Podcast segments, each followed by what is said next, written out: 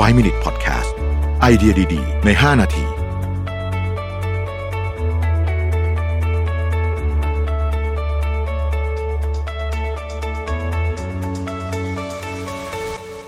สวัสดีครับ 5 minutes นะครับ คุณอยู่กับประวิทยานุสาหะครับ เรายังอยู่กับ super level นะฮะ ตอนนี้ชื่อว่าการค้นพบที่เหนือกว่านะครับ เป็นเรื่องของ iPhone น่าสนใจนะครับ เนื่องจากว่าเราก็ทราบกันดีว่า Samsung Semiconductor เนี่ยนะฮะ เป็นคนที่ทำงานใกล้ชิดกับ Apple นะครับเหตุการณ์นี้เกิดขึ้นตอนผู้เขียนเนี่ยนะครับดำรงตำแหน่งเป็นประธานของ Samsung Semiconductor นะฮะในปี 2004 นะครับ ก็เขาบอกว่าก็มี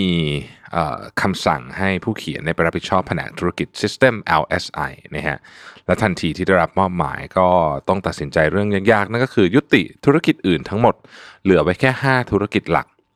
ซึ่งเป็นไปตามกฎของ priority แล้วก็ focus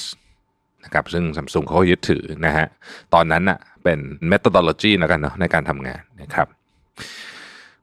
ผู้เขียนบอกว่าทุกคนค่อนข้างเห็นด้วยกับการเก็บธุรกิจ CPU ที่ใช้ในดิจิ t a ลทีวีไว้ เพราะประเมินแล้วว่า Samsung Electronics เคยผลิตทีวีมาก่อน ถ้าพยายามต่อไปจะผลิตวัสดุสารกึ่งตัวนำคือเซมิคอนดักเตอร์ที่มีอำนาจการแข่งขันสูงได้นะครับ แต่ตอนที่บอกว่าจะเก็บธุรกิจ CPU application processor และ AP ที่ใช้ในอุปกรณ์โทรศัพท์มือถือไว้ กลับมีเสียงคัดค้านมากกว่าที่คิด ในตอนนั้นปริมาณการผลิต CPU ที่ใช้ในอุปกรณ์โทรศัพท์มือถือ Samsung Semiconductor อยู่ที่อันดับ 10 ของโลก แล้วก็ได้ผลกำไรน้อยมากๆ พูดตรงๆก็คือ แม้จะผลิตออกมาก็ใช่ว่าจะหาที่ขายได้ทันทีแต่ผู้เขียนบอกว่าแน่ใจว่าในอนาคตเนี่ยอุปกรณ์อิเล็กทรอนิกส์ทุกอย่างกำลังพุ่งไปที่โทรศัพท์มือถืออย่าลืมว่านี่คือ ฉากทัดของปี 2004 นะครับ ดังนั้นเนี่ยแม้ว่าจะต้องยุติแผนกธุรกิจอื่น ๆ ทั้งหมดเนี่ยนะฮะแต่ผู้เขียนยืนยัน บอกว่ายังไงก็ต้องวิจัย CPU ที่ใช้ในอุปกรณ์โทรศัพท์มือถือต่อไปนะครับตอนปี 2004 เนี่ยต้องบอกว่าโทรศัพท์มือถือมันต่างกับตอนนี้มากนะฮะตอนนั้นเนี่ยโนเกียโนเกียซึ่งเป็นของฟินแลนด์เนี่ยนะครับยึดครองโทรศัพท์ตลาดของทั้งโลกเลยนะฮะโอ้โหมาเก็ตแชร์นี่แบบน่าจะแบบ 6-70%ได้นะฮะเมื่อซัมซุงทำ CPU ที่ใช้ในอุปกรณ์โทรศัพท์มือถือ แต่ไม่มีที่ขาย จึงคิดว่าโนเกียจะเป็นลูกค้าที่มีศักยภาพแน่นอนนะครับผู้เขียนเนี่ยบอกว่าไปที่โนเกียแล้วก็ขอให้เขาซื้อผลิตภัณฑ์ของเราโดยสาธิตให้ดูและอธิบายอย่างละเอียด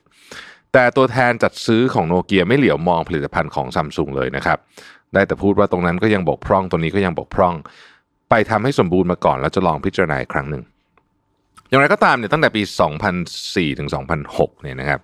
ผู้เขียนเนี่ยก็บอกว่าเขาเนี่ยพยายามทุ่มเทกับโนเกียเต็มที่เลยนะเพื่อขาย CPU ที่ใช้ในอุปกรณ์โทรศัพท์มือถือ แต่ก็ไม่ประสบความสำเร็จสักเท่าไหร่นัก คนที่เคยยืนยันว่าต้องยุติการผลิต CPU ที่ใช้ในอุปกรณ์โทรศัพท์มือถือ เริ่มตำหนิผู้เขียนว่าเออตัดสินใจผิดหรือเปล่าเนี่ยนะครับผู้เขียนบอกว่าตอนนั้นรู้สึกอยู่ในสภาวะจนตรอกมากเลยแล้วจู่ๆในตัวแทนของทีมงานดีจาก Apple ก็ติดต่อเข้ามาสอบถามเกี่ยวกับ CPU ที่ใช้ใน โทรศัพท์มือถือนะฮะอ่อตอนนั้นนี่ผู้เขียนก็ถามว่าทำไมถึงสนใจอุปกรณ์มือถือ เนื่องจาก Apple เป็นบริษัทคอมพิวเตอร์นะครับไม่เคยคิดมาก่อนว่าบริษัทคอมพิวเตอร์จะมาทำมือถือนะครับเมื่อส่งผลิตภัณฑ์ตัวอย่างมาให้ Apple พวกเขาก็ขอแก้ไขเล็กน้อยให้ตรงความต้องการพวกเขานะครับผู้เขียนบอกว่าเนี่ยถามหลายครั้งมากนะว่าทำไมถึงต้องใช้อุปกรณ์ตัวนี้ แต่ตัวแทนของ Apple ก็ไม่ยอมตอบให้สงสัยนะครับ ทว่าก็ได้รู้คำตอบนี้ในปี 2007 นะฮะเมื่อ Apple ใส่ CPU ที่ใช้ในอุปกรณ์โทรศัพท์มือถือที่ผลิตจาก Samsung นะครับและนั่นก็คือจุดกำเนิดของ iPhone นั่นเองนะครับเป็นเรื่องที่แบบเรื่อง iPhone นี่เป็นเรื่องมีอะไรหลายอย่างที่เราไม่รู้นั้นเราก็น่าสนใจมาก อันนี้ก็เป็นอีกเรื่องหนึ่งนะครับ ขอบคุณที่ติดตาม 5 minutes นะครับ สวัสดีครับ 5 Minute Podcast